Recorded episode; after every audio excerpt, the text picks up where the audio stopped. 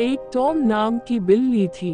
वो बहुत ही चालाक और चौकस थी और उसकी इसी चालाकी और चौकसी को देखकर चूहे भी सावधान हो गए थे।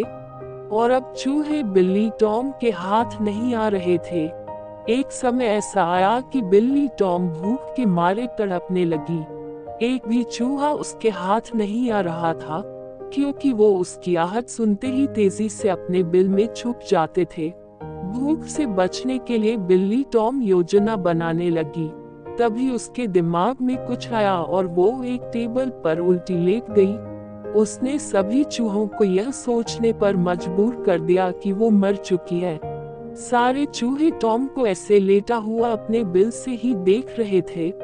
उन्हें पता था कि बिल्ली बहुत चालाक है, इसलिए उनमें से कोई भी चूहा अपने बिल से बाहर नहीं आया। लेकिन बिल्ली टॉम भी हार मानने वालों में से नहीं थी। वो बहुत देर तक उसी टेबल पर उल्टी लेटी रही। धीरे धीरे चूहों को लगने लगा कि बिल्ली टॉम मर चुकी है। वो जश्न मनाते हुए अपने बिल से निकलने लगे। चूहे जैसे ही बिल्ली टॉम की टेबल के पास पहुँचे, उसने उछलकर दो चूहे पकड़ लिए।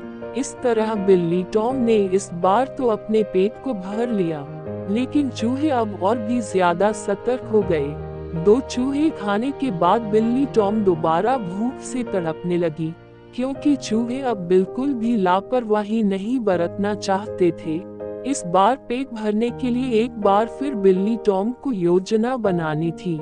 लेकिन इस बार छोटी योजना काम नहीं आने वाली थी, इसलिए बिल्ली ने अब खुद को पूरे आटे से ढक लिया।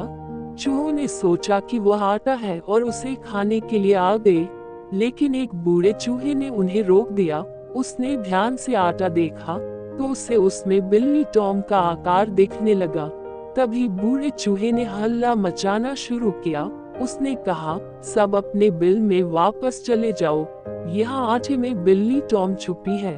बूढ़े चूहे की बात सुनकर सारे चूहे अपने बिल में चले गए।